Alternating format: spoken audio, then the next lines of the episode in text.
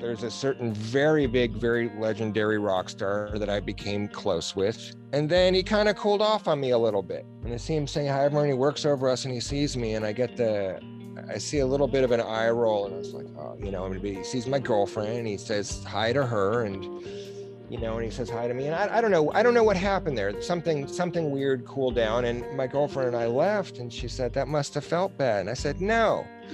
I'm like, if you told 12 year old me that I'm going to be in this guy's dressing room, he's going to know my name, I, I would have been so stoked. This is okay. He's just having an experience. He's still going to, if I send him an email, he's still going to respond to me in five minutes. This is okay. This is fine. This isn't about me. I'm stoked. This is, I am living a dream right now. Hi, I'm Chris Whiteout. Welcome to Living It, the podcast where we join experts in the experience of being human. Be bold. Say yes to adventure. Say yes to living it. Welcome to Chris Whiteout Living It, where I talk with experts in the experience of being human. Today, we have a total treat. We're going to get a chance to talk to JJ Blair. He and I were friends back in high school. He was the guy who seemed to know what was going on in music. Is has been a producer and an engineer since 1994, which is really three years out of for me three years out of college. We'll get to the college part for you as well, but I love the breadth of what you do. I was checking out your website and looking at some of the people you've worked with. And obviously, it is a who's who of people that you've worked with. But you highlighted four Grammy Award winning and number one uh, artists. And it went from June Carter Cash to Rod Stewart to P. Diddy uh, to the number one blues album. You know, so it's just, this it's this, what's that? This week. this week exactly. I mean i know i know. You are you are a man who's getting a whole lot of stuff done. Jj thank you for joining us. I look forward to learning about your journey. Thank you. And i am again i i uh you know i am such an admirer of yours. So i i was so extremely honored for you to call me and ask me to do this. Well i mean i have to i have to come clean. I feel like I feel to a certain extent like I've been a stalker, like I've watched your Facebook page and said, you know, because there are a lot of people who are like, this is the hamburger that I'm eating or whatever. Like you're hanging out with the, the coolest of cool people. You've got a Wednesday jam session. You've my, got my curated life on Facebook. I, apparently you're doing really well. We'll find out if that's actually true or not. But, but what I love, how did you, did you know that you were always going to be in music? I knew I wanted to. Okay. That was you know i was uh, from a very young age i knew i wanted to play music and i knew that's what made me excited and, and what made me happy. I, I didn't know immediately that i could do it for a living but that was you know I, I knew that was something i wanted to do and i wanted to try to do. Was there was there a moment that just kind of that that was that crystallizing moment of like this is so cool? Yeah it was it was hearing saturday nights all right for fighting for the first time hearing that sound on the guitar and wanting to make that sound. And uh and and the, the guy who made that sound is now a friend of mine. And i was so excited the first time i met him to tell him like hey you are the reason i have the life i have because that was you you made you made the sound that uh you know that made me want to play guitar and playing guitar is what has brought me to my life you know that's it's so it's um i i i i i, don't i i don't I, I get to work with a lot of people and it's it's it's it's rare that i get to geek out on somebody um like that or that i you know and, and that was just a special thing just to go like to to to, to let somebody know that they they were they were the genesis of of of, uh, of my path towards music. What was his reaction when you said that?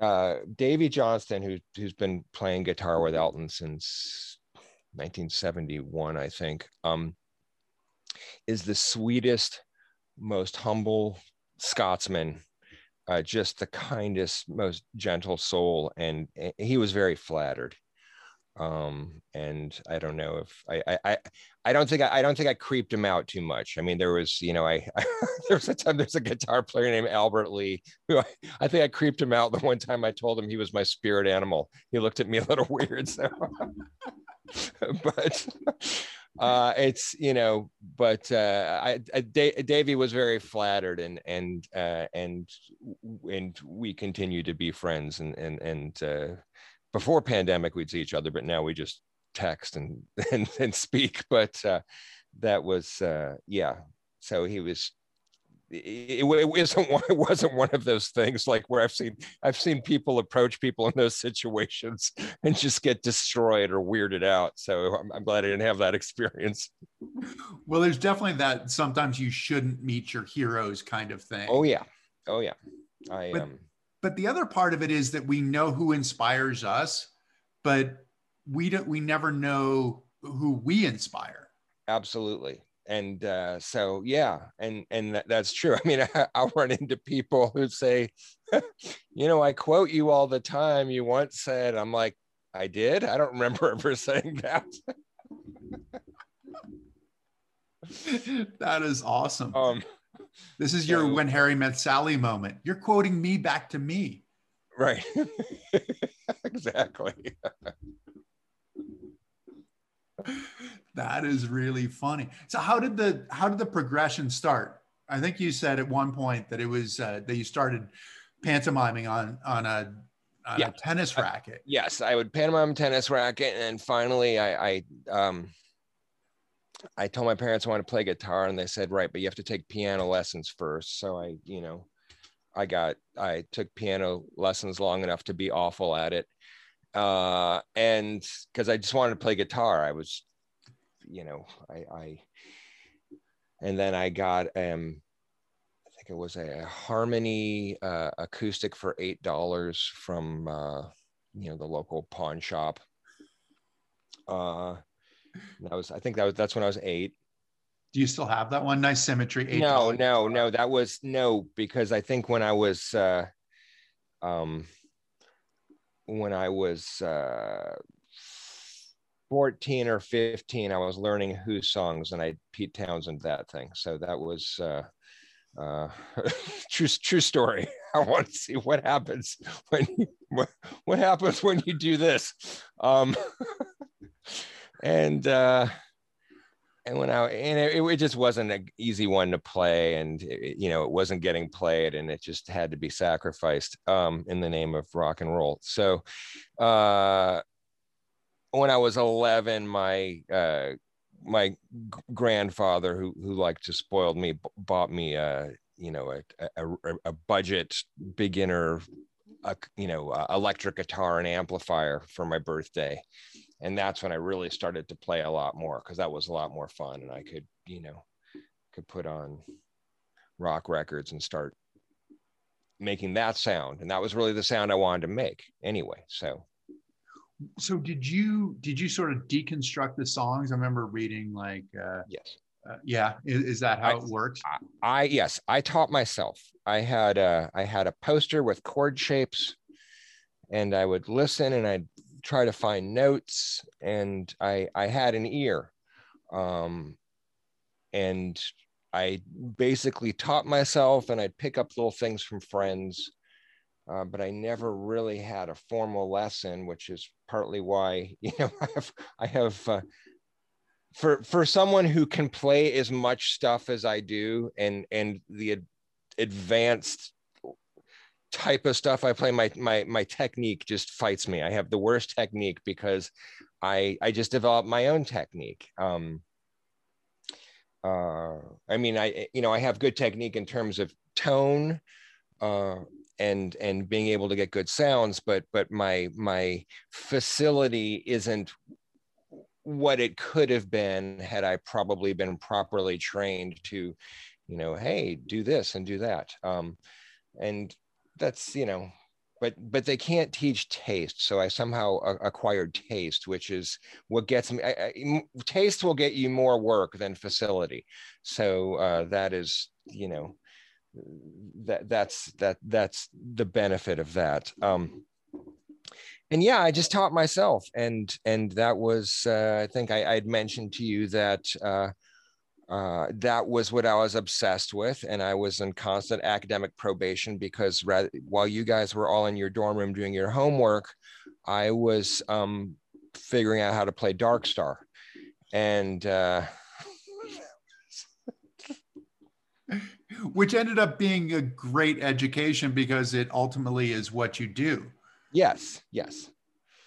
Um, but you know, and it's a good thing that we had a sophomore year, we had a quartermaster who drank so much coffee, I could smell him coming down the hallway. So I knew when to stop and pretend like I was studying because I there, there was just like the coffee breath just wafted.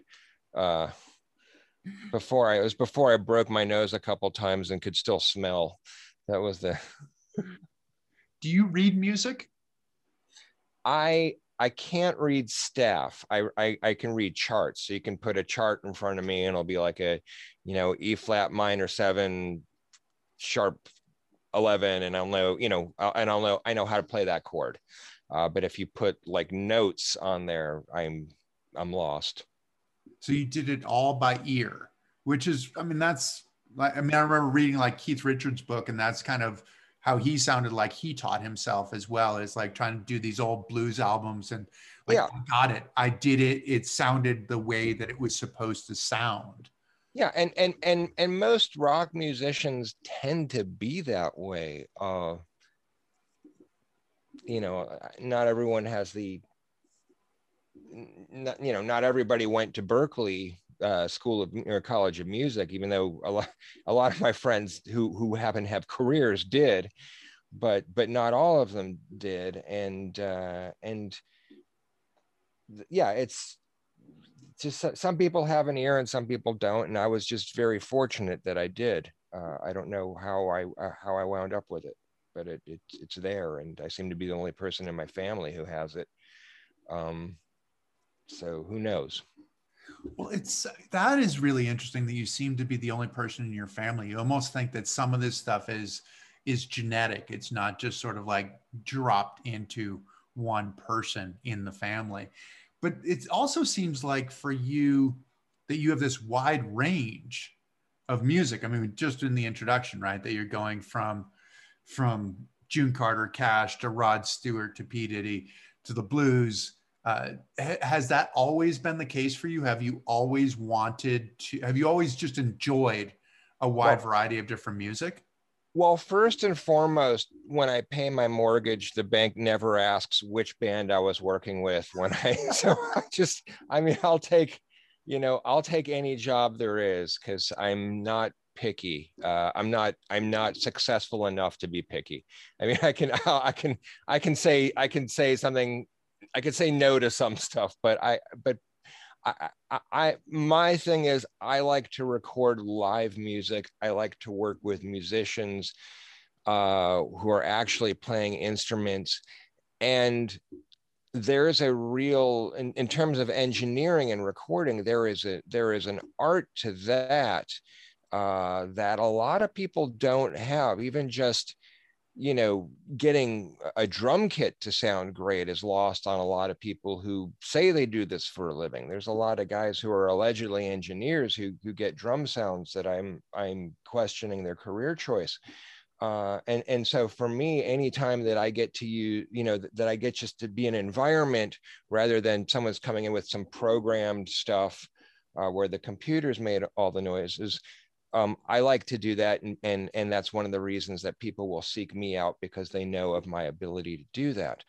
Uh, but I also just enjoy so many types of music. I don't I don't want to um, you know I I I I I, I don't want to get I don't like to get into any type of dogma about what is you know what's what's legitimate and illegitimate type of music and what i can't work on. I, I just try to find for me the most important thing is a good song followed by a performance of that song but there's there's great songs in so many genres uh, and i don't know if you've i don't know if you've tuned in to um, any of our our uh, broadcasts that we've been doing tuesday nights on facebook uh, we have no we have no set list and we play for three hours and we'll go from i mean like we did we did like ambrosia into the style council into like we'll do that into like you know uh mc5 i mean we'll just go everywhere. Who we don't know where anything is going to go because we we just like good songs. I mean how do you how, how do you segue from uh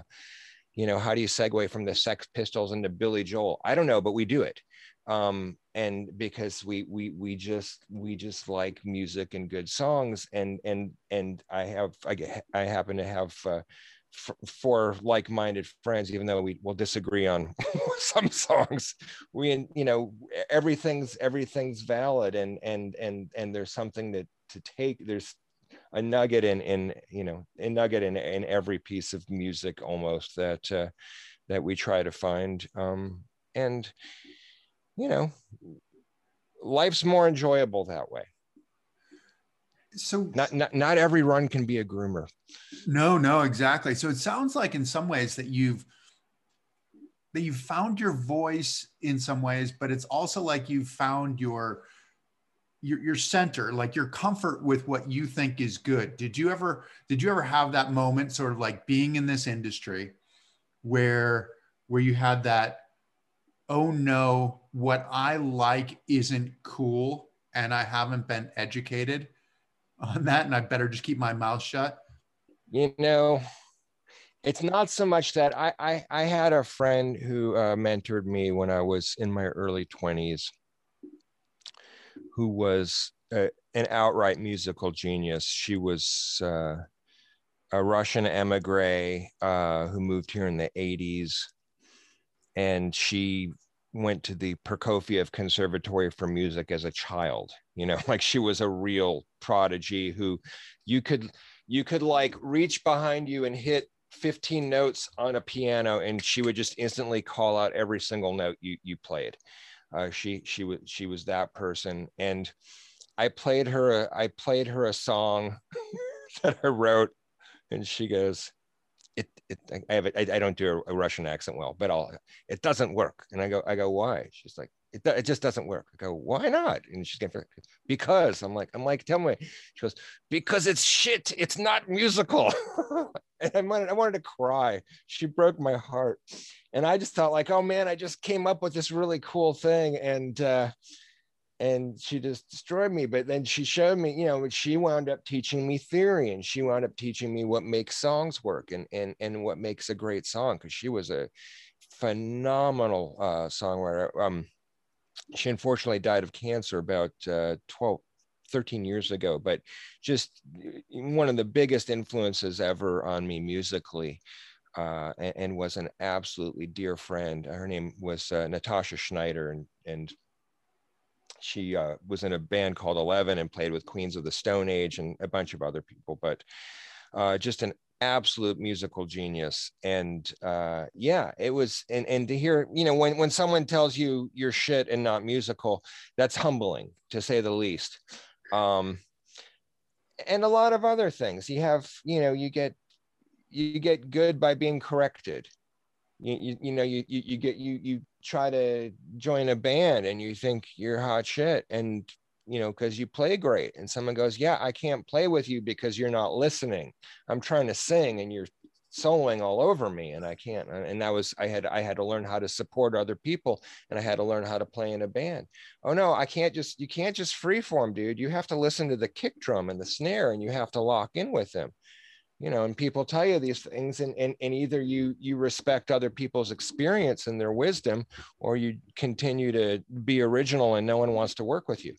Um and and uh and i wanted to you know I, I wanted to get hired and work with people so I, I i would listen and not just go like oh you're an idiot you don't know what you're talking about which is what you see so many people do in so many areas of life uh, music especially because nobody has an ego in music.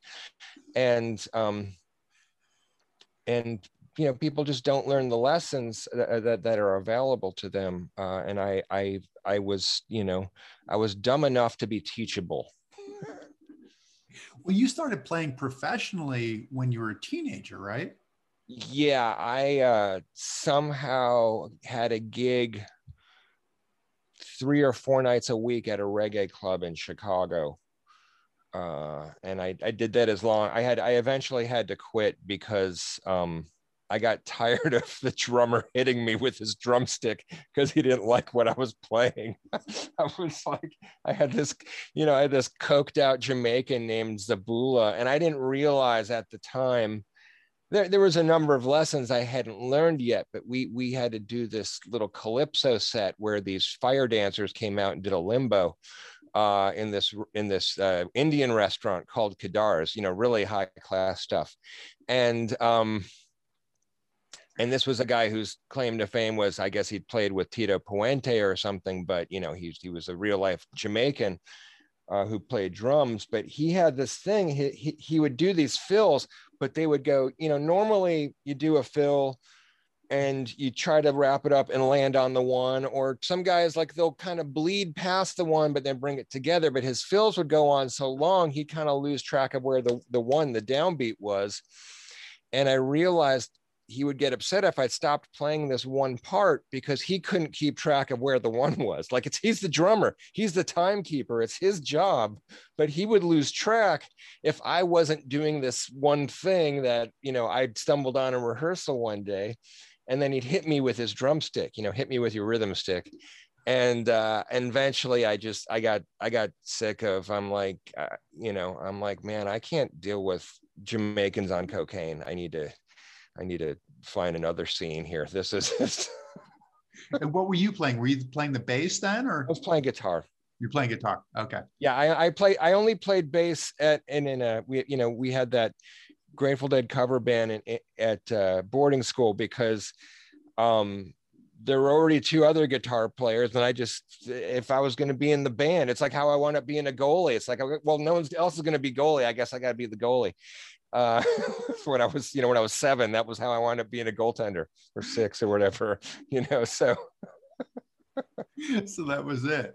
How, how did the recording part of it come about? Because you started as a musician. Did, how did the recording part work?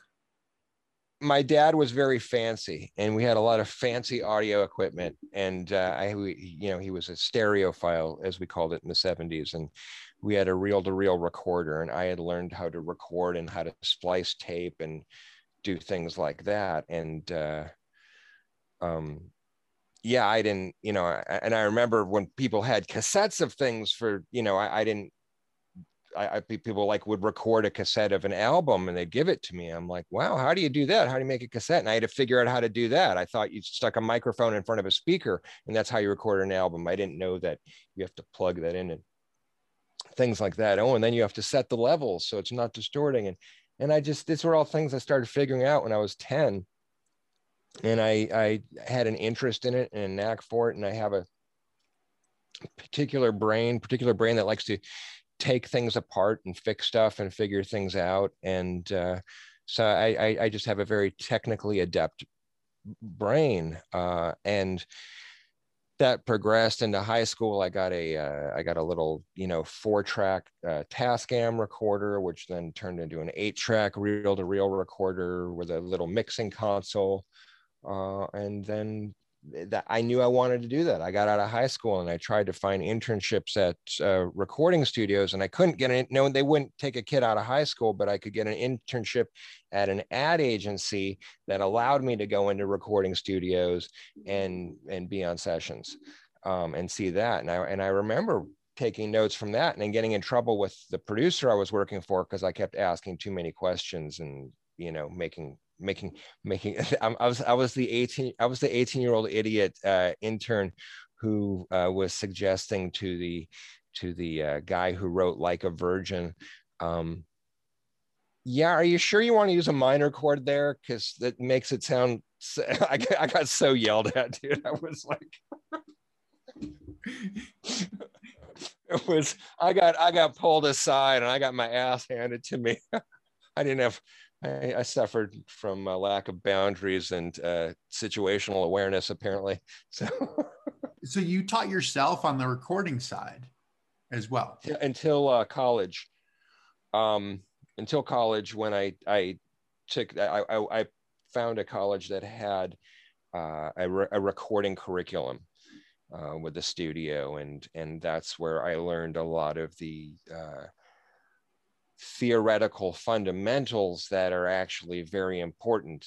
Like you know, if you're going to be um, if you're going if you're going to be uh, um, let, let's say a, uh, a, structural engineer, you need to learn physics, right? So there's certain, if you're going to be, if you're going to be an audio engineer, there's certain uh, things you need to understand that, you know, people don't know when they just go to Guitar Center and buy a Pro Tools rig and they go home and they can't understand why everything sounds like crap. Like, well, there's certain, there's certain fundamentals that you're lacking, you know, we, we somehow, um, yeah somehow you need a license to buy certain uh, construction supplies and, and do certain projects but anybody can record because they can buy the they can they can they can buy the equipment they just you know fortunately no one's losing their lives and, so you learned you learned in college how did and, and so how did that end up going for college i mean um well as i like to say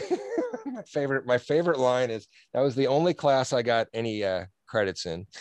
Um, and uh, I, you know, my my uh, my GPA, my my my blood alcohol level was higher than my GPA for my second semester in college before I left, and yeah, um, because I just, you know, I uh, I had incompletes and everything, and I was I I had been uh, I had I had the the I there were no parents around uh, and uh, lots of I, I could buy I could buy alcohol and drugs. That was just you know college is uh, college is funny that way.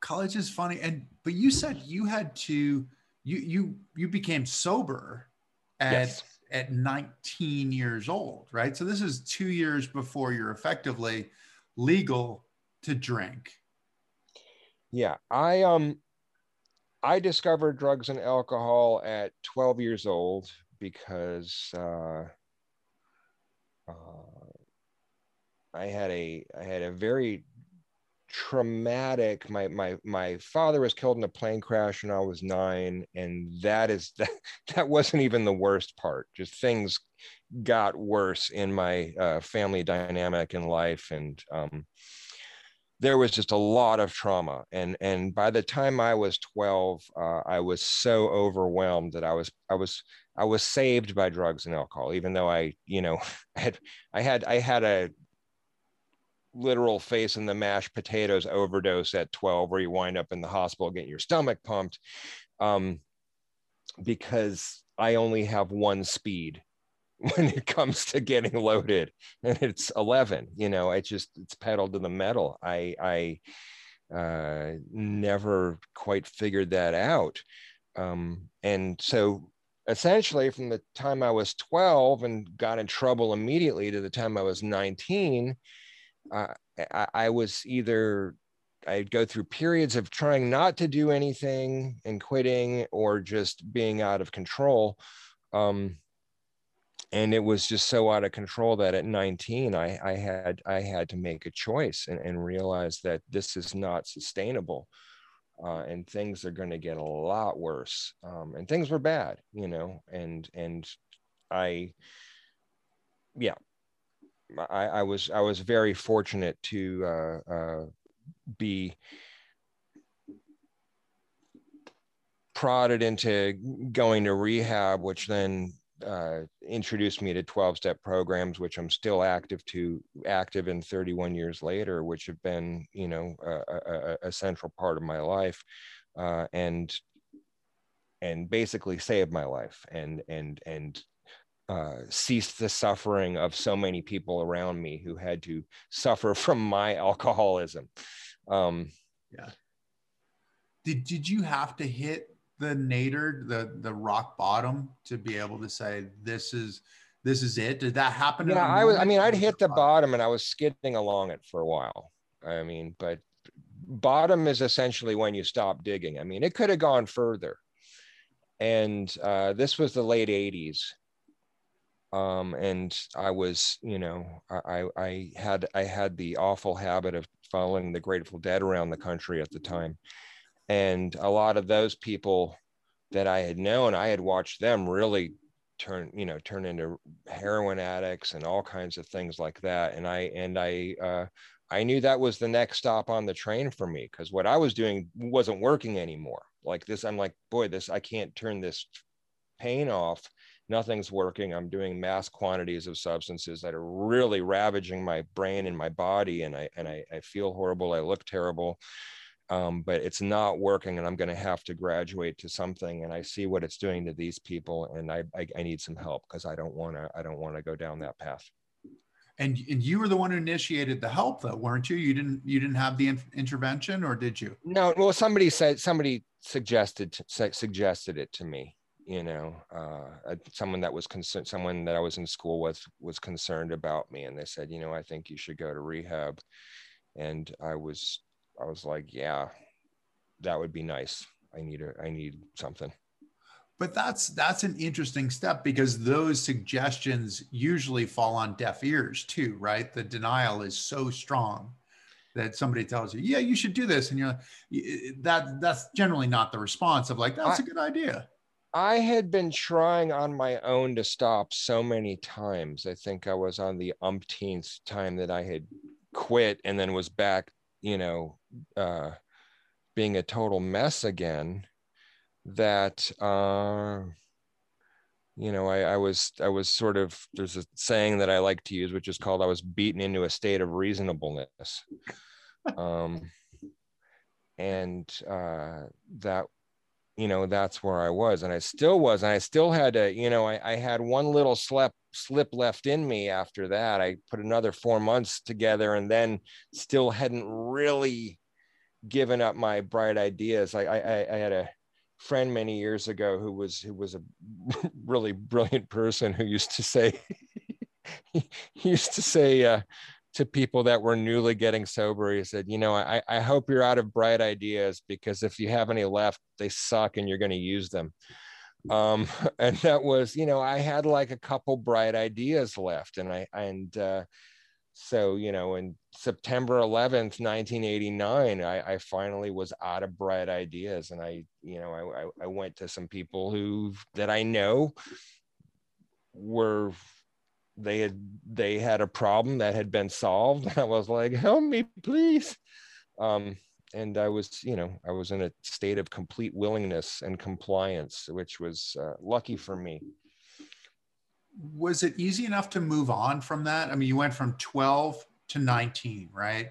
Did you have to go through and because part of the 12 step is is sort of like making amends with all the all the people that you've kind of wronged right? Well that's the good thing is when you're 19 you haven't made too much of a mess of stuff yet. It's like that's what i was wondering. Yeah. And and and and, and they just you know you're kind of discouraged from going hey dude by the way i you know i slept with your girlfriend after prom. You don't you know like you don't go around and tell people stuff you know that's information they didn't need to know. Um but uh so I didn't make, you know, I went, I went to like the Walgreens that I stole candy from and gave them money. I mean, it was, it was, uh, it was, it's, um, that was kind of, uh, uh, you know, it, it was more about growing up and and having this experience. And I and I and I had so much uh, psychological baggage when I when I first got sober. You know I was 19 I I um, had been had been being had been treated and even you know hospitalized for depression since I was nine uh, after my dad died um, and uh, and all of a sudden I'm having like it was terrifying. I'm having panic attack, panic attacks for the first time in my life. I, I developed for the first time in my life. I developed a horrendous stutter, just like you know, fish called Wanda, you know, and and very painful contractions, and I I couldn't talk, uh, um, and and so it was, you know, it was interesting. Uh, there was a lot going on, and and I was, you know, I don't I don't think the fact that I was doing mass quantities of psychedelics was really helping my uh, my my brain either. Um, in terms of you know mood stability uh, so I, I, had a lot of work to do uh, to to get to some form of uh, normalcy. Um, and I, you know, I think doing doing doing mass quantities of psychedelics also I had this weird messianic complex when I when I first got sober. I, I, and Lawrence of Arabia had just been re-released. They had restored it and put it out in 70 millimeter, and I really related to him, you know, because he had that going on. I was like, I was like, yeah, that, uh, yeah, he understands. So how did it work moving forward? I mean, because you you said you dropped out of college after that first year, went to rehab which in some ways was college in itself. well, I, I, I, I, I did one semester, went to rehab, came back to college. Uh, I, I, lived in San Francisco for a year because, you know, my uh, brilliant original thinking is like, hey, I should move to San Francisco for a year and hang out in the Haight to get sober because, you know, because I'm a recovering acid head and, uh, uh, you know, alcoholic. Um, and that way I can see more dead shows because I'm, you know, I have a lot of bright ideas uh, and priorities, man. Um, Funny the decisions you make, right? And yeah, yeah, and that was, you know, and then I then I went back to school, and uh, after about this was no, I, I I actually I did get there's one class I did get credits in. it was like, and I got three out of four credits, and it was such the lamest, like the lamest bullshit. Like you just make up your own fucking thing that you're gonna, you know. I think I, I don't remember, I don't remember who it was I was studying or what it was. I was, it was just, you know, I, I had to pick some musical artist to do some thesis on and and uh, and it was taught by another student. So that's how lame it was. And i still couldn't even get four out of four credits. I got three or four credits. And my review that i got was from a fellow student jj would have done very well for this class if he'd spent as much time doing the work as he did going to grateful dead shows. That's the exact that's the exact quote. Because I'd be like, Dwayne, I'm not going to be in class for the next couple weeks because the East Coast tour started and I got to my friend, I'm gonna fly out. My friend, we're just gonna, you know, you, you understand, right, bro?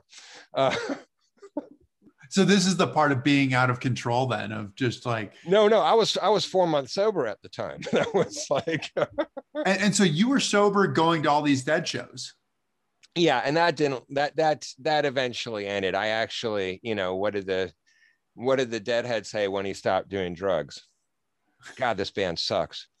Um, no, actually wasn't there was an i yeah i i continued to do lots of shows and i i think in 90 i just burn out. I, I burn out on what was going on with them musically. I burn out on the people. I burn out on the people i was hanging out with. I just was like there's got to be something more to my life right now and i want to do something else and i i, I you know i don't want to i want people you know i want to be making music. I don't want to be following other people who are making music. Um, that's when I decided to move to Los Angeles and see what I could make happen in terms of that. Did the 12 steps give you a, a framework for for the rest of your life for kind of making these dreams come true? I mean, I, I suppose they have.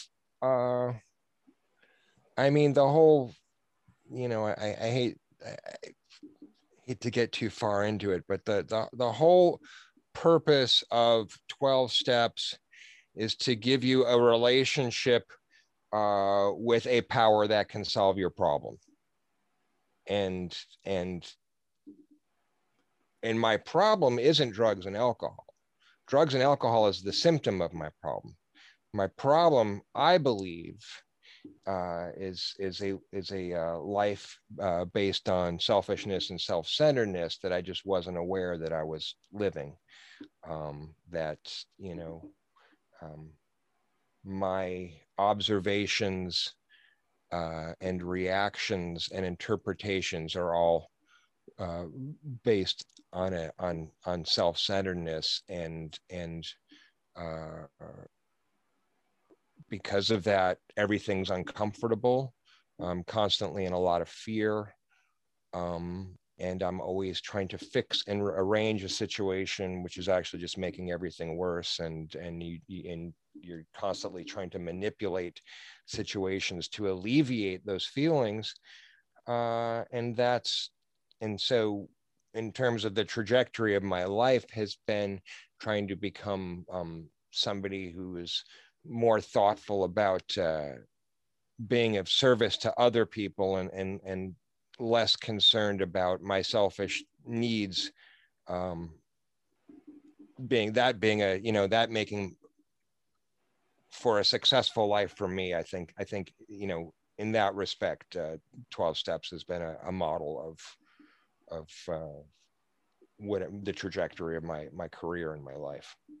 And was and was depression a a component of that it's it's a separate thing but depression and alcoholism are sim- symbiotic. And when i say alcoholism i don't speak just simply of the drinking. I, I speak of that sort of underlying um, you know mental spiritual condition that that, that uh, you know for for me my understanding is alcoholism is a is a sense of discomfort and irritability that is that is alleviated by drinking the alcoholism when i suffer from alcoholism it's when i'm not drinking or i'm not doing something to counter that and and so and so in terms of depression and that that dis-ease they they have a very symbiotic relationship even though i can be very depressed and not you know i've i've been very active in the program and gone through periods of extreme extreme depression um, where but the the idea to drink wasn't present. The idea to kill myself was very present because i was i was so depressed but i didn't want but but the the, the urge to drink had been relieved.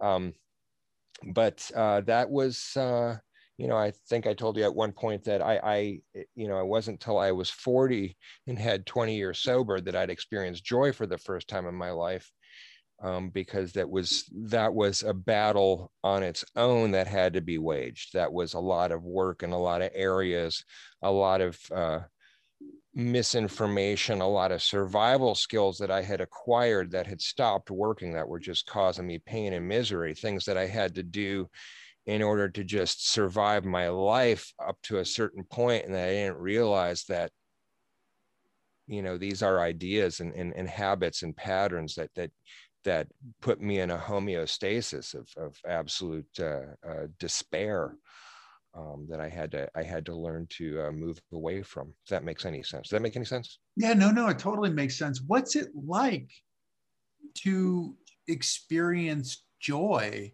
for the first time at 40 years old? I mean, is this like you're coming into the light for the first time? I just I life. just realized that it just I didn't have the struggle every day. I didn't have the struggle of I didn't have the struggle of waking up with a sense of dread and struggling to get out of bed and and and go throughout my life and and carry around this heaviness and this sadness and this feeling that you know just sort of like an opaqueness to my feelings and an opaqueness to sensing life because i i i um I, I had such chronic dysthymia that I'm I am always in such a low grade. Uh, you know, if I wasn't outrightly uh, completely suicidally depressed, I just the, the the thing was like, okay, let's just get to a point where it's just main where it's just maintainable. Like you're never going to be happy. Let's just get to where it's maintainable and you're not suicidal. So that the, let's just keep a limit to the bottom. That's what I thought my life was going to be like, you know. And when I realized, oh, I don't have to be at the bottom. I could be at this place where I don't feel that constant heaviness and sorrow, that I don't feel this constant state of dread and despair. That's what joy was. That's what joy was. I was like, oh, this is. Uh, you know, and, and I, I think I'd mentioned to you before that um, it, it was such a ha- hard fought victory that I, I am no longer willing to squander my joy for any, you know, person, place, or thing, any situation that's going to bring a bunch of drama and chaos uh, and and and despair needlessly. I mean, there's always something. You know, it's life. You go through upsetting things. My uh, uh, you know, one of my dearest friends in the world, he's basically been my surrogate father for the last 30 years, is extremely ill with cancer right now. Um, and uh, and things like that. That's life. You know, you, you experience you experience horrible things. Um, but so many of us make a regular habit of choosing things that that bring uh, sadness and chaos and, and drama and stress um, needlessly because that's what we know that's what we're familiar with and that's what i didn't realize. I'm like oh why do i keep you know why do i keep picking this type of woman to fall in love with? Oh because that's what happened to me growing up and i'm i'm not only is this familiar part of me goes hey if i can get this person who says they don't love me and clearly acts like they don't love me to love me, then I can undo this rejection and abandonment in my childhood. I didn't know that's what my brain was thinking, but ultimately that's what my brain was thinking. You know, I'm trying to, but all I was doing was just re-traumatizing myself over and over and I'd get, i get out of relationships and you know be uh, emotionally in the gutter and didn't realize that i just kept participating in something that was uh, that was detrimental to my my spiritual well-being. Wow. And and so what was it a conscious effort in, in some ways? I mean i think that that it's almost like you were in charge of your joy like like you know i mean it's weird in some ways isn't it? Like like sometimes joy is kind of given to us as as a kid you know or or you kind of find it chemically where you're finding that sense of joy. But but but we have to we have to take take charge of our lives in some ways right? Did you feel like you'd you'd kind of t- and and charge is an elusive thing as well right? for the last 31 years my outgoing message has said have a nice day unless you have other plans um and i believe that you know i, I believe that i I have to, you know, I, I get a choice in, in how I get to experience everything. Um, and I, anything that happens, I'm going to have an immediate emotional reaction.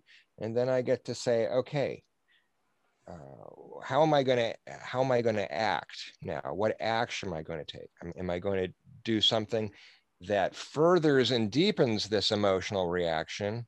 Or am I going to take some contrary action to maybe move away from this and, and, and make a conscious attempt to experience this a little differently and not regress to, you know, being a, a, a seven year old who was just sent to his room or whatever it, you know, and and uh, it's difficult. I don't always do that. I don't always succeed. I still there are certain situations where I still regress to being a temperamental eight year old um, who's who's you know who's very frustrated and can't control his emotions.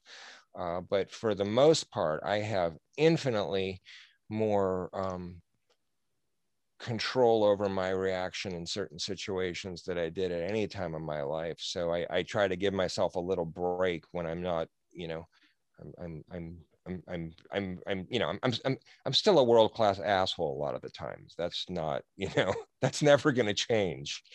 Uh, but, but uh, you know, maybe I'll, I'll, I'll maybe come back and apologize for something a little sooner than I would have, or, or you know, I'll think about it and maybe just not say what I really want to say. Um, that you're responsible. And the thing is, you're not any different than any of the rest of us, right? That we have we have the option to determine how we're going to react to any situation in our sort of primal primordial minds or whatever it's it's kind of like we think that it's just a chemical response right something happened to me and as a result of whatever happened to me, it's like, well, this is entirely justified as a result of this. And not necessarily taking that next step to go, okay, yeah, I am responsible for how I how I react in this. And and certainly not, you know, you're you're not any different as well than than most of us in the in the sense of yes, we will throw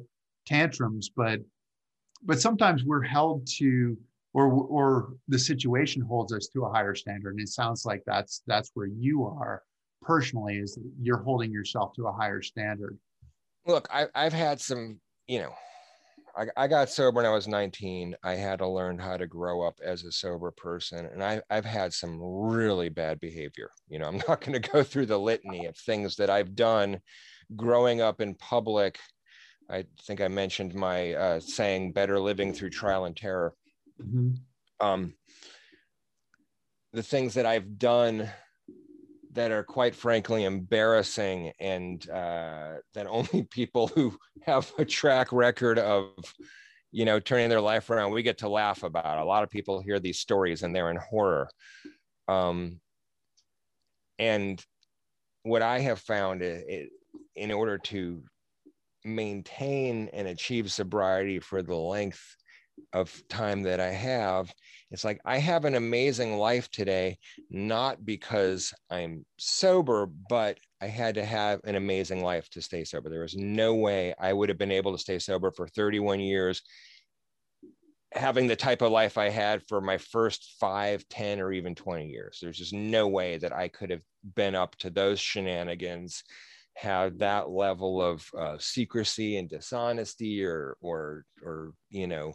um, choices that I was making that I had to learn to change doing uh, uh, things a certain way um, because you know like I said not only do I not want to be robbed of joy there's just there's there's just a point where it's like yeah I I can't it's so much easier to uh, to not think about wanting to uh, you know change my, my, my mood chemically or whatever uh, if I'm comfortable. You know, I can ha- and I can handle periods of discomfort, but I can't handle constant discomfort, and I certainly can't handle low self-esteem and shame. Uh, and low self-esteem and shame is something I do have control over. Yeah. You know, if you if you want esteem, do esteemable acts if you want self-esteem. Um, if you don't want shame, don't do secretive stuff that uh, you know that where, where you can't tell someone the truth about you so that if they say, you know, if you say to me, JJ, I love you, where I got, I'm like, you don't mean it because you don't really know what I'm up to, right? I haven't told you everything. So there's a point in my life where I I, I had to you know i had to learn to be honest and tell people what i was up to and stop doing things that i didn't want them to know about. So then when you when you say to me you love me i'm like wow you must really mean it because you know everything. And that's a whole level of you know that when that moment happened in my life that was a complete revelation. That just blew the doors wide open and and that was the first time i really you know had that journey from here to here about you know loving myself and knowing my self-worth. And and uh, that was you know like uh, honesty is honesty is the final frontier you know?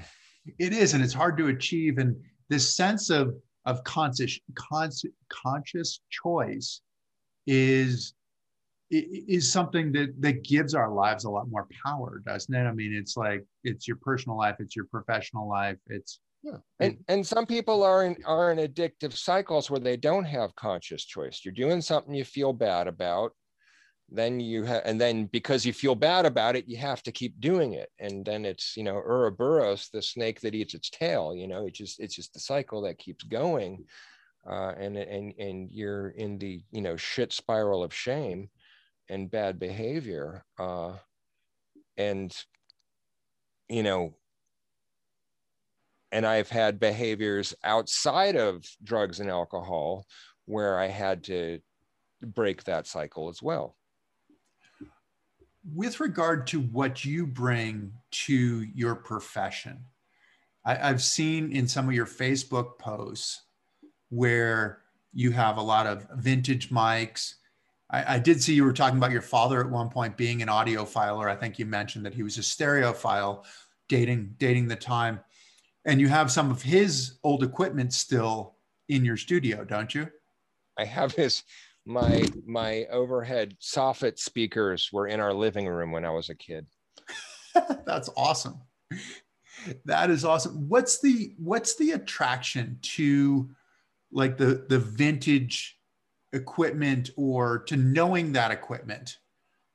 Well, knowing stuff is just about the function of the way my brain works. I uh, when I was 40, I was finally diagnosed with Asperger's and everything made my whole life made sense finally, which would have been very helpful to know when I was younger.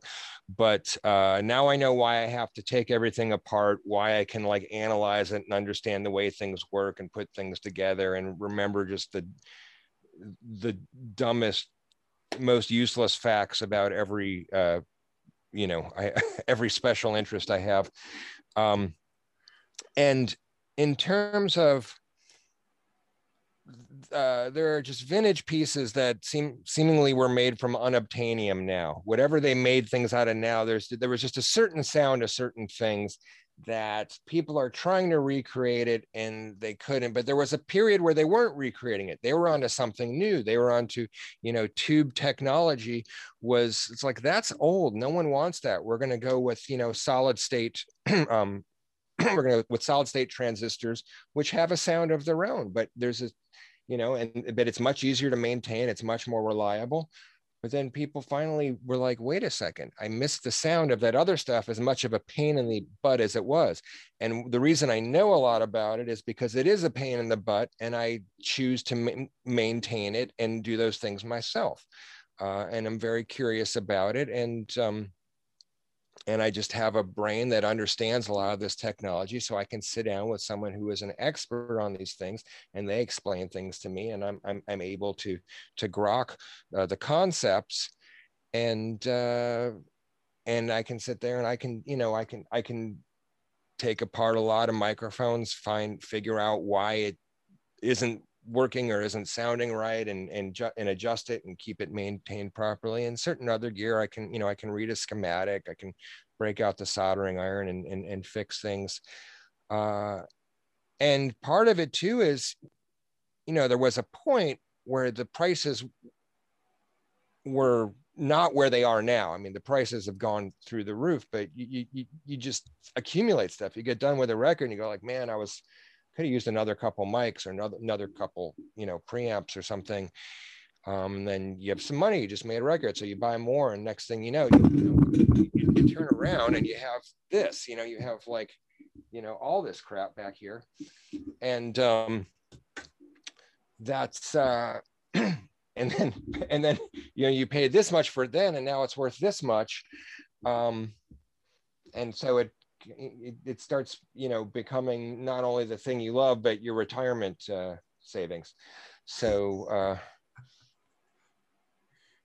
and and and another thing is is it's uh it, it's it's sort of a uh, it's an attraction to clients because they they understand that you know there's certain things that are that are rare and they know we're like oh wow i'm going to go there and i'm going to get to use this microphone because not a lot of people have this microphone because they're rare and they cost a lot of money.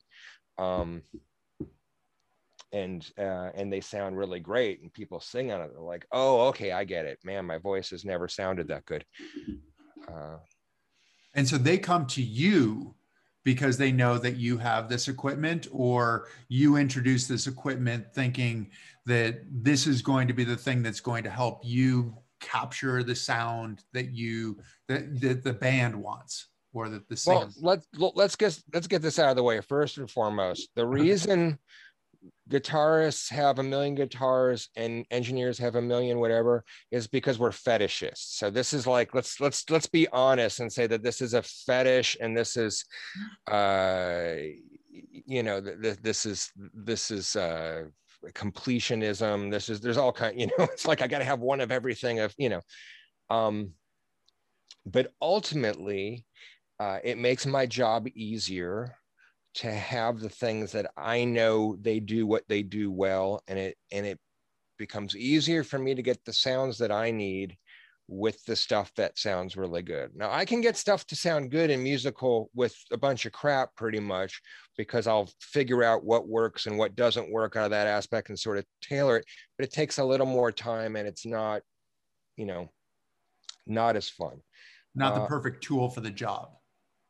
Right. You know, like you don't, I mean, it's, it's, it's like, you know, trying to, it's like trying to scrape the paint off your car with a, with a screwdriver. It's a lot easier to use a sander, you know, it's just, but it'll work, but, and, um, and on top of it, yeah, I want to get clients in. I want other engineers to use and and and eh, use my room as well. And uh, there are certain things that are an attraction to them, and and that's when when people are considering hiring a studio. Uh, they are looking at the, the space itself, what's available, what instruments are available, and and uh, what equipment is available. Um, and that's you know it's, it's i mean think of it as think of it as you would do you want to you know if, if you're a golfer do you want to go to the community golf course or do you want to go to a, a uh, you know uh, one that's designed by you know arnold palmer whomever. Right. Um, and that's and, and and that's kind of how people look at studios and that also you you get you get to price accordingly as well. So. You, you sort of uh in some ways denigrated it by calling it a fetish but but at the same time is it is it kind of understanding the breadth? I mean in some ways do you have to go do you have to go wide in order to be able to go deep as well?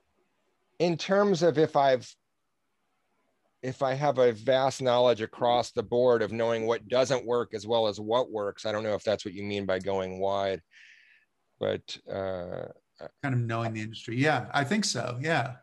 I mean, I I just you know I've, I have a friend named Dave Palmer who says uh, my I've I've kind of co-opted his quote, which is eventually your experience catches up with your opinion, and and what it is is that you know it's like I, I have had a lot of opinions going into things and a lot of them i find out were wrong and the more experience i got and it's just there's just no substitute for putting in your 10,000 hours and finding out what works and doesn't work. And uh you know and i'm and i'm fortunate enough to um I think have a knack and an understanding and an ear for you know just uh, they're uh, one thing I like to say is this is uh this is a science and an art. There's a there's a there's you, you reach a certain point of proficiency and then everything beyond that is a matter of opinion this is my opinion of what this instrument should sound like. This is my opinion of how this should be mixed. This is my opinion of how the song should be arranged and produced. Um a lot of people i don't understand their opinion. I don't know what they're thinking. I don't know what they're getting at. I guess they are technically proficient. A lot of people aren't technically proficient but there are certain people who have reached that level of proficiency and i just do not understand what what what their opinion is and that's fine. I mean there's an audience for everything but i i i you know i have opinions that are more well received than they are rejected. And and uh, that's that's sort of the helpful thing for me. And a lot of that is based on my experience plus just my uh, aesthetic intuition I, I guess you would call it. I don't know. Some of this sounds like that you had a dream of what you wanted to do as a kid i mean from saturday nights all right for fighting like you wanted you wanted to be in music and then you started getting together and doing the and doing the reel to reel and doing your own editing and creating your own tapes, getting into the industry. It sounds like one, you're kind of living your Dude, dream. My inner 12 year old is so stoked. no, seriously. I, I, I can, I mean, one, like how ridiculously cool is that? That your inner 12 year old is, is stoked. I'm, I'm like a week or two ago, I'm sitting here, I'm working, I turn around, there's Smokey Robinson, who called me up earlier and said, Can I come in and work? You know, it's Smokey freaking Robinson, you know, and I and I, and and and I have to remind it's like, yes, this is my life, and it's whatever. It's it's it's a little surreal at times. Uh and I'll I'll tell you a situation. There's there's a certain very big, very legendary rock star that I became close with. Um, and then he kind of cooled off on me a little bit and i don't you know and it was a little disappointing and i, I but I, it kind of it ebbs and flows and and they played town and and i get to you know I, I i make a call i get not only passes i get like the pass to his private you know af, you know his private dressing room thing afterwards and and I see him saying hi everyone. He works over us and he sees me, and I get the I see a little bit of an eye roll, and I was like, oh, you know, I'm gonna be. He sees my girlfriend, and he says hi to her, and you know, and he says hi to me, and I, I don't know, I don't know what happened there. Something something weird cooled down, and and he's a you know. Uh, a very complicated person, but a really wonderful person. And I and I figure, you know, whatever his prerogative. Like, well, last time he was in town, he was calling me and asking me to help him in a situation that he was having a really difficult time. And this time, I'm getting a little bit of the eye roll you know, like, and, and my girlfriend and I left and she said, that must have felt bad. And I said, no. I'm like, if you told 12 year old me that I'm going to be in this guy's dressing room, he's going to know your name, he's going to know my name, you know, like I, I would have been so stoked. This is okay. He's just having an experience. And I don't know. I represent something off to him that day. He's still going to, if I send him an email, he's still going to respond to me in five minutes. This is okay. This is fine. This isn't about me. I'm stoked. This is, I am living a dream right now that I had since I was a kid. I used to dream about, you know, it's like I used to dream about hanging out with the Monkees when I was a kid. I'd have this dream of hanging out with, you know what? I've gotten a, I got to hang out with half the Monkees in my life. You know, I went to dinner with Peter Tork one time. I was sitting at a party with, with uh, Mickey Dolenz, and we're talking about you know this uh, Henry Diltz photography, and I'm like, you know, I used to have dreams about hanging out with these people. It's it's so my life is so surreal. It's so weird. Um, you know, and and and that's not what makes my life great, and that's not what gives me self esteem. Incidentally. Uh, I've been able to find self-esteem and and meaning in my life in other areas so that when these things happen i'm just in bonus rounds and i get to appreciate it and my self-esteem isn't based on you know being celebrity adjacent um but so what an amazing uh what an amazingly mature reaction that you had to getting the eye roll from from that big rock star where it's like oh no no let me take a step back and let me know that that my 12 year old self would be totally stoked. I mean, and, and, this is part of what I was saying in terms of uh, having an emotional reaction and then choosing my next follow up to that because because it stung it stung a little bit. I felt sure. that stung. I felt that, you know, I'm like, okay, I can go back to eighth grade where I went to Six Flags with the other kids and who all thought I was a loser. And then when I went to the bathroom, they all ditched me. I can go to that moment and look at it through that lens, or I can look at it through a different lens. I'm going to choose to look at it through this lens in present time and not regress to being, you know, 12 years old. Um, and that's, uh, you know, and that's a that's a gift to be able to have that ability, and that is also a, a hard a hard fought acquired skill. And I'm and I don't always I can't always access it in every situation, but you know, it's it's to know that it is accessible, and a lot of the time that I can go there and not just turning into a, a flaming asshole whenever I have a disappointment is uh, is a blessing. But I, you know, there's one thing I wanted to say when we realized we had a problem the other time that I was going to talk about. Um, you, have gotten to be, uh, you know, you, you I, I I know that some of the people you've circulated with and uh, you've gotten to be around some very successful people, correct? Sure. Yes. Eh, yes. Who've who've attained some very high levels, and, and I have noticed that more than talent, what or or intelligence, what allows people to at- attain success is is just relentless focus and drive.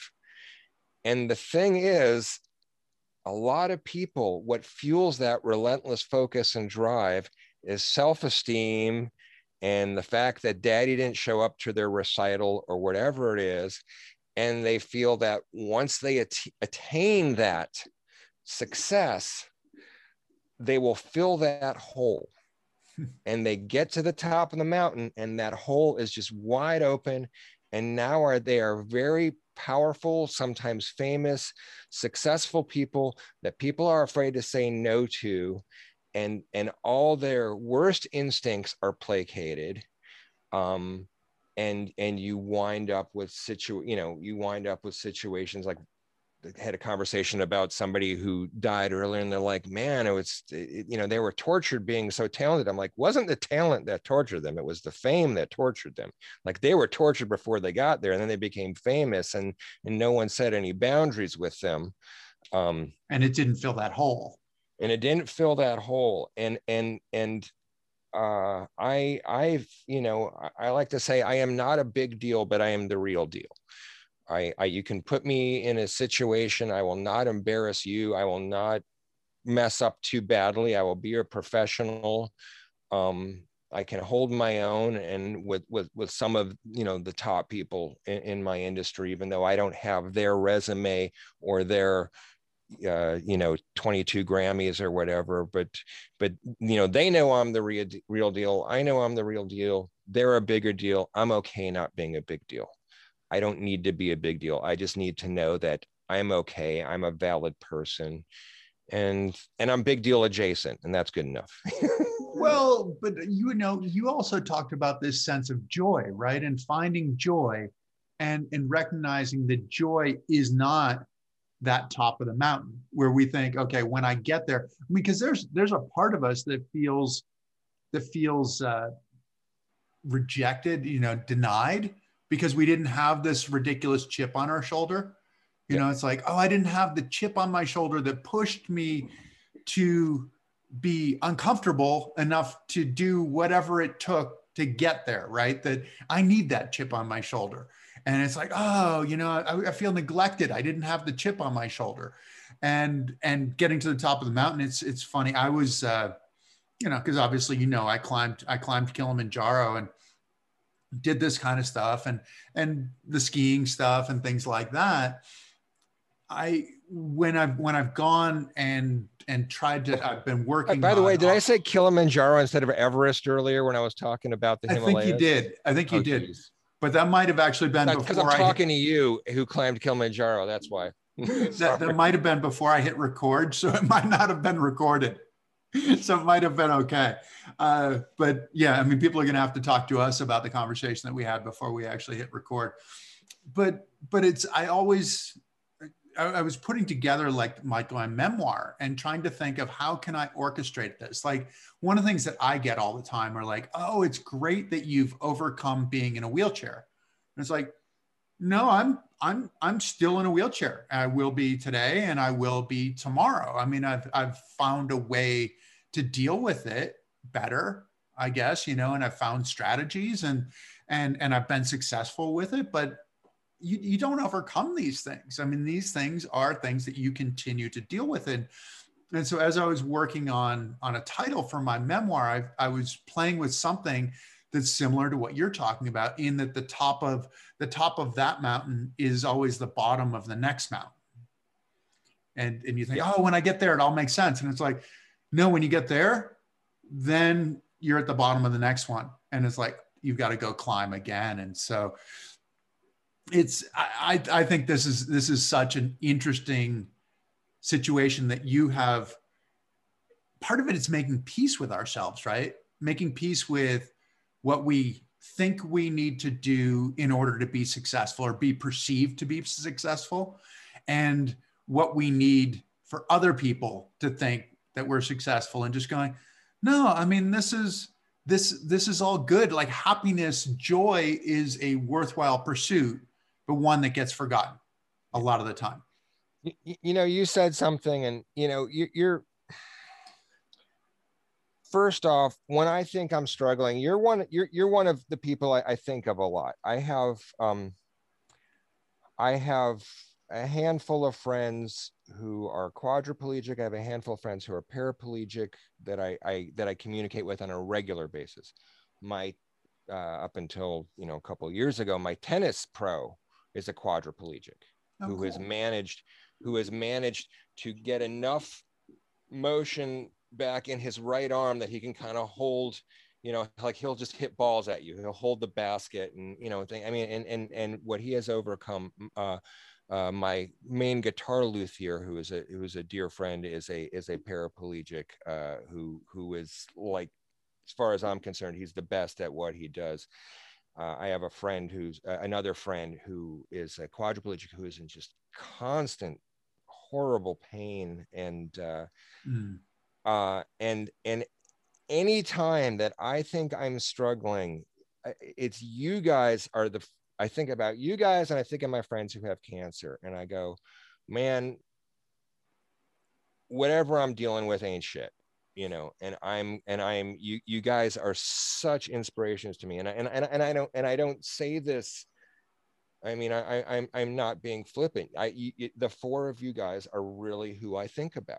You you you are always con- in the you know so that's why i said i was so honored for you to call me because you are such a hero of mine um and and and so i try to look at this like like let's look at pandemic for instance i have decided to approach this pandemic is this is the reality. I'm not going to sit around white knuckling waiting for something else to happen this is the reality I am living in, and I am going to figure out how to adapt and how to how to thrive as best as possible in this current reality, rather than complaining and wishing for you know sitting around waiting for something better to happen because I don't know when that's going to happen. I don't know. It's like having an affliction and sitting around waiting for that miracle cure instead of going, okay, how do I move forward under these circumstances? and that is and that is something that i have been taught by you and my other friends. It's like different game right now different game different rules. How can i be successful on this playing field? And you and and to watch your success i'm like dude 14 medals. That's insane. That's insane. This is why i brag about you. I'm like i know that guy. You know it's like it's it's it's it, it's such an accomplishment and a testimony to what people can do in spite of whatever circumstances they are living in. And i and i try to remember that. And i you know um and and i, I just i just got to let you know how much you know your example has meant to me uh, over when I go like I'm like man I got I got some Cadillac problems you know? I got problems in areas that people wish they had areas. And uh, and it, it and it's scary and it sucks and I don't know I might lose my home or I might lose my relate whatever but this is all like you know if if if these people can overcome that which looks terrifying to me I, I, I can handle this and then if I ever have to deal with that, I can probably handle that too. It's, I think that it's what brings us together, right? As human beings, we are going to struggle. Like that's that's the nature of it. Mm-hmm. And and the people who struggle the best are often the ones that we want to be around because we want to figure out how they how they did it, right? It's like what happened to you? Oh, what did you do? You know, I can learn from from that. And I think that the cool part about it is is that it's the universality of it of of that we all are going to struggle and when we recognize that we're going to struggle we recognize that we're not nearly as different as we want to think we are and we have we have different problems but yet it's so much of how we interpret each problem where you talk about cadillac problems and it's like okay this is a gigantic problem i've got to figure out how to deal with this problem and somebody else might have a life threatening problem mm-hmm. and not feel nearly as impacted by it as as strange as that might sound you know and it's and and, and as a uh, someone I used to know used to say we all feel our pain 100% so just because you know that's um so it, that's not to minimize anything that anybody's experiencing you know oh. But but but uh, I, I i always try to look at things in perspective. I'm like, I'm like, I'm like, hey, Anne Frank spent two and a half years in an attic with her whole family, like you can you can stay home for a little bit and not eat in a restaurant and wear your mask when you go out. I don't want to hear about it. You know stop complaining to me. You know? And, it's totally true but we need that we need that perspective because it's really easy to get caught in our own head yeah. and to get caught in our own drama and go oh this is it it's happening to me and it's like okay well, if you want to think that that's the case, it's going to be easy. You're hobbling yourself effectively in your in your way of moving forward. This isn't this isn't happening at you. This is this is just happening. It's just happening. It's just happening exactly.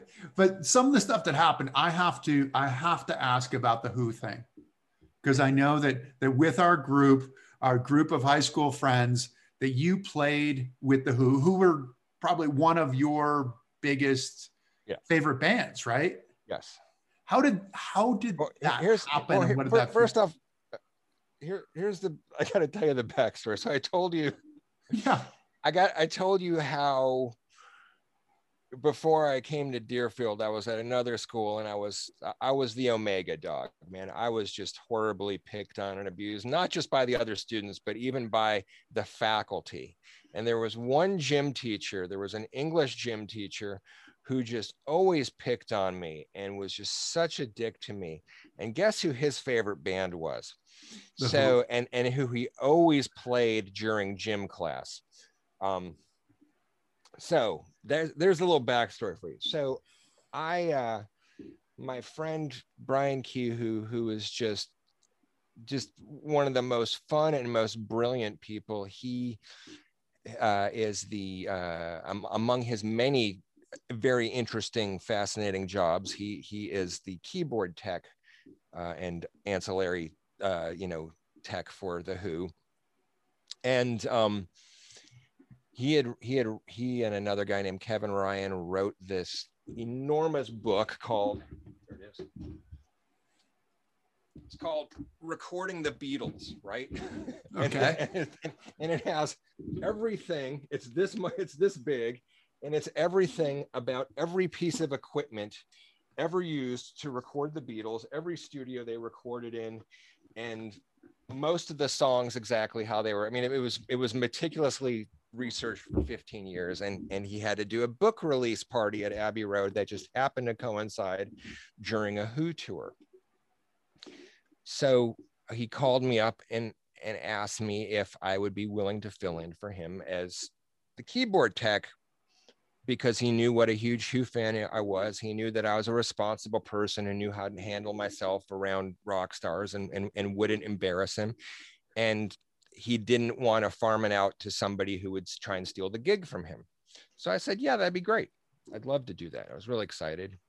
Um, you know, and two weeks before that, he calls me. He says, "Are you sitting down?" I'm like, "Well, I'm lying down." I'm like, "What's up?" He's like, "Well, Rabbit Bundrick, the keyboard player's wife, is is ill, and he's canceled the tour. Um, so they have promoted me to be the keyboard player for the tour. Uh, and guess who's playing this show in San Jose? And this is verbatim what he says because he's because he likes to slow roll things. He goes, guess who's playing in San Jose? I'm like, I don't know who. He's like, you are. And I'm like, wait, what? What? I'm not really a keyboard player. He's like, I've heard you play. You're great. You're better than I am. I'm like, well, you hear me play something I'm practicing or something. He's like, no, no, you'll be fine. I'll. So uh, Rabbit always kept a handy cam over his shoulder, and he sent me one of the recordings, and um, I saw what he was playing, and most of it was Hammond organ, which is on Hammond. You're doing, you know, when you're accompanying like that, you're you're just playing a lot of sounds and and creating motions and things like that with the Hammond and, and filling space and just playing the right notes. You don't have to be very intricate to get the point across. And I, I have a Hammond and I and I know how to do all that. I'm not a virtuoso. I'm a very meat and potatoes guy, but I was able to do it. And I had two weeks to do it to get ready. I was the first couple days I was uh, I, I, had that sensation of dead man walking. I was terrified. I, I think I was the most scared I'd ever been and I wanted to chicken out. I'm like, no, no, you will hate yourself for the rest of your life if you turn down this opportunity. This is a gift that is never going to come around again. You have to do this. And I just sat down and I shed it and I shed it and I shed it. And I, you know, I had to get up there in front of 16,000 people without ever rehearsing with the band. I didn't even get a sound check with the band. I even had like one bad mistake because based on the mix that I had was really confusing and I lost track of the one during uh, Baba O'Riley during the dun, dun, dun, dun, dun, dun, dun. I was like an eighth off because I'm, I'm listening to the pulsing synthesizer coming through. And I realized after one bar and I had to, you know, and you can see in the video, you could see Pete turn around and he's like the one, you know, and it was, um, so that being said, the moment, because it's still high school, the moment the moment that I had video of me playing with them and Pete introducing me, I uploaded it to YouTube and sent that to my alumni association to tell that gym teacher.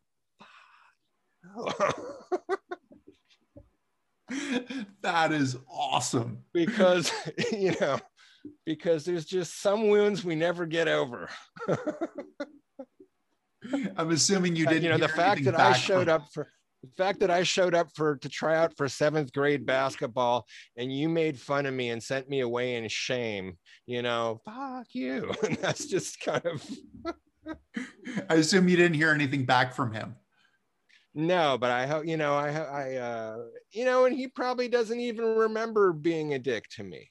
Right. Uh, and and he probably has nice thoughts of me or or whatever. Um, it's it's but I I needed that vindication. There's there's a really brilliant movie called Living in Oblivion. Uh, and and there there's a moment where Steve Buscemi, who plays the director, he's fantasizing about getting his award for the best movie ever made. And he's giving his speech, and he's like, you know, to to Mary Jane who said no, blah blah blah, and this person, this person, you know, all and names all these people, all these people.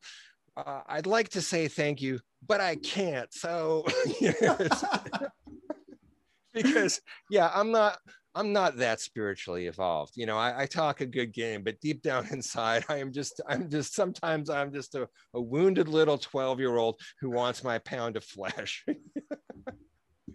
What was it like coming off stage with the Who? I mean, was this like?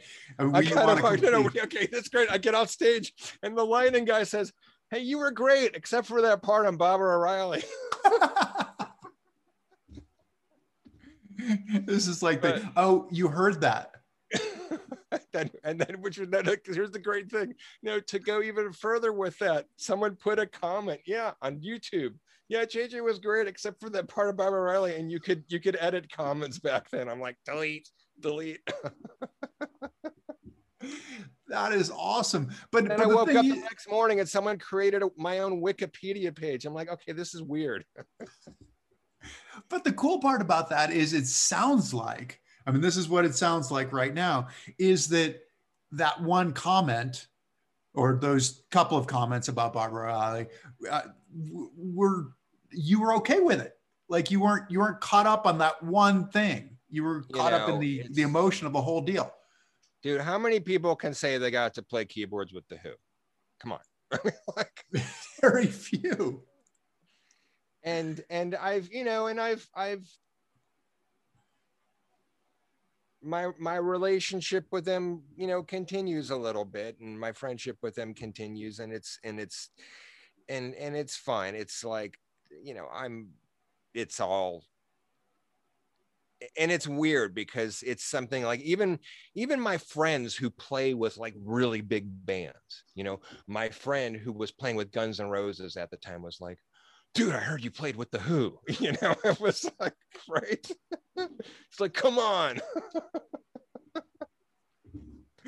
Is, is that the one? Is that the pinnacle like career wise that you go this is this is the one i don't know i mean i don't set out to be a touring musician and that's if if i had gotten to play guitar with them and do something that i felt i was really proficient i mean i was you know where i was i i, I just happened to be a good enough musician that i was able to fill that role uh, not make too much a mess of it, not ruin the concert, and be musical and professional. Uh, it's not like, you know, I, I, would have felt better if I got to do the gig on guitar where it's something where I could be like, oh, I, I killed, I was really good. Um, because that's that's really the instrument that I'm very, you know, proficient at. Uh, and and I I just look at it as man, I was in the right place at the right time. I, I, sometimes I lead a very charmed life, and uh, I, I had the faith in my abilities to have the courage to do something that was terrifying. And you know, and, and I, I like to say everything I've learned about a lot of my professional stuff I, I i learned i learned on the mountain you know. There's a point at which I, I you're about to send it off a cliff and you just got to decide to point it. You can't hesitate. You hesitate you're gonna you're gonna have a bad day. And uh this is snowboarding you're talking about yeah this is snowboarding and um and I try to apply that. You know, for some reason I can't. I'm I'm too scared to call my uh, uh, my um, timeshare people and get out of that contract. Like that's too terrifying. But I'll get on stage with people, or I'll go down some insane face uh, in the Chugach Mountains in Alaska that you know makes people crap their pants and not think twice about it. Um, and it, you know, and there's just there's just certain fears I have learned to just move through and just sort of embrace the fear, take the warning from it, you know, because fear is definitely your friend. You can't ignore it. Just take the warning from it, but also just tighten up your performance because of it and just show up and have faith in your abilities that um, that you can do this. Is that some of the returning to essence that you use in in your profession? But even like i've seen you reconditioning guitars and and i mean it seems like there is a, there is through facebook there is a an easily comprehended love for this piece of equipment, its significance, its its connection to you, to the world, to music. Uh, is that part of the the simplicity that you're trying to achieve, or or that you need to achieve? Boy, I haven't really analyzed it. I just kind of do it. Uh, That's awesome. I'm I'm just kind of, you know, it's like, hey, I'm supposed to start this mix. I'm really not feeling it. Man, maybe I should refinish that bass that has the wrong finish that I've been it's been driving me nuts. Like sometimes that's all it is. it's procrastination. that's just, you know, uh and and and it's it's just my OCD and sometimes like my OCD and my ADD and my PTSD kind of all fight it out and I wind up with WTF.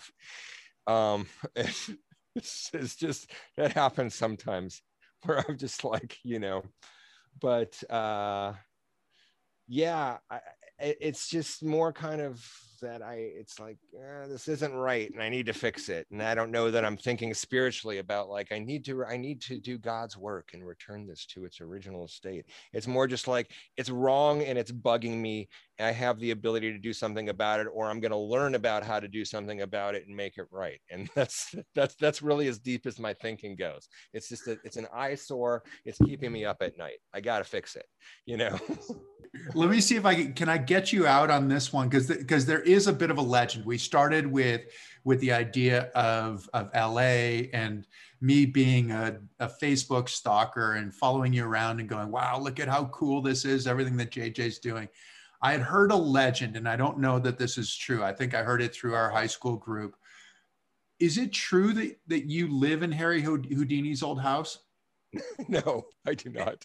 Oh. No, but no, but three doors down is Bela Lugosi's old house, and my friend Jeff Russo lives in that. Okay, well that's good. I've I've told people for years that you live in Harry Houdini's old house, and and if you did, I wanted to know like all the intricate little back ways and secret passages and. No, sadly, no. Ah. Oh, yeah. oh well, I got cool, misinformation. Cool old 1920s house, but nobody's uh, nobody of you know note. I think some some TV writer with a bad coke habit had in the 80s, and that was uh, there was just a lot of weird black lacquer and uh, whitewash stuff that happens when you do coke in the 80s. well, some of that stuff did happen, and that's that's a mark on history, right? The 80s and coke and all that stuff. What's what's next for you? What um you know i have some i have uh, i have some work on my plate uh i you know I think I discussed with you. I, I have a personal matter that I'm I'm just kind of have my has my whole life on hold. I'm going to see where that's going.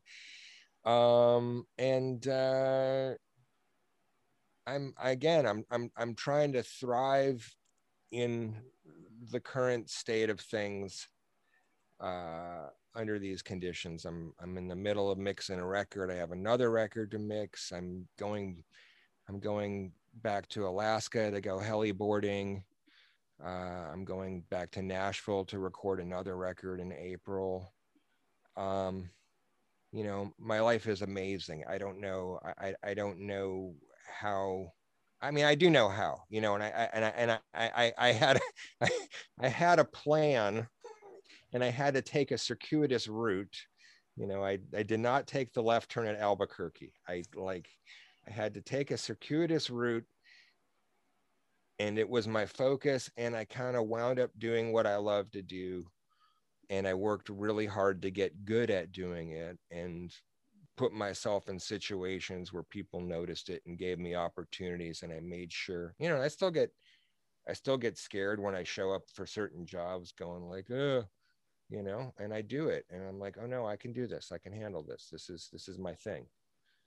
Um but as you said before you you you believe that your best work is in front of you as well. Yeah i'm always i'm always trying to learn. I'm always i'm still trying to you know? I i i, I hear people say I, had to give up hockey a couple years ago because I, I had i got tired of having shoulder surgeries.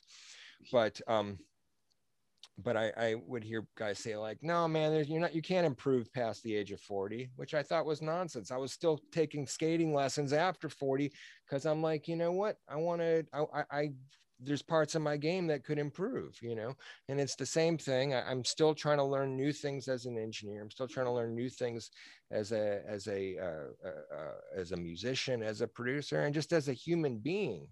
Um, I don't, I don't, you know, I think that's what keeps you young. I'm a, I mean, I've, I've, I've I had to go on this horrible gluten-free diet because I found out I have a terrible allergy to gluten. So I've, I've lost like 16 pounds in the last month. And so I don't look so good now, but I usually look very youthful for 51. Um, I'm a little gaunt great. at the, I'm, I'm a little gaunt at the moment, but, uh, but you know, I'm a very youthful person and i'm and i'm fortunate to to you know to to to be able to be active and everything but i just i try to i just try to stay curious and and keep improving on, on various things in every area of my life whether it be professionally you know mentally spiritually uh you know um and that's what's next for me just whatever is going to whatever is going to get laid in front of me i'm just going to try to keep doing a good job and hopefully do something where i go like wow like that uh, you mentioned joanna connor's record that debuted at number one on the blues billboard chart whatever that is uh, but it's very exciting for me because I, I i mean it's like wow people are listening to it and i'm really proud of the work i did on that because my producer on that joe bonamassa asked me to do something I'd never done before. And I took a couple guesses of how I'm going to do this and how I'm going to achieve this sound.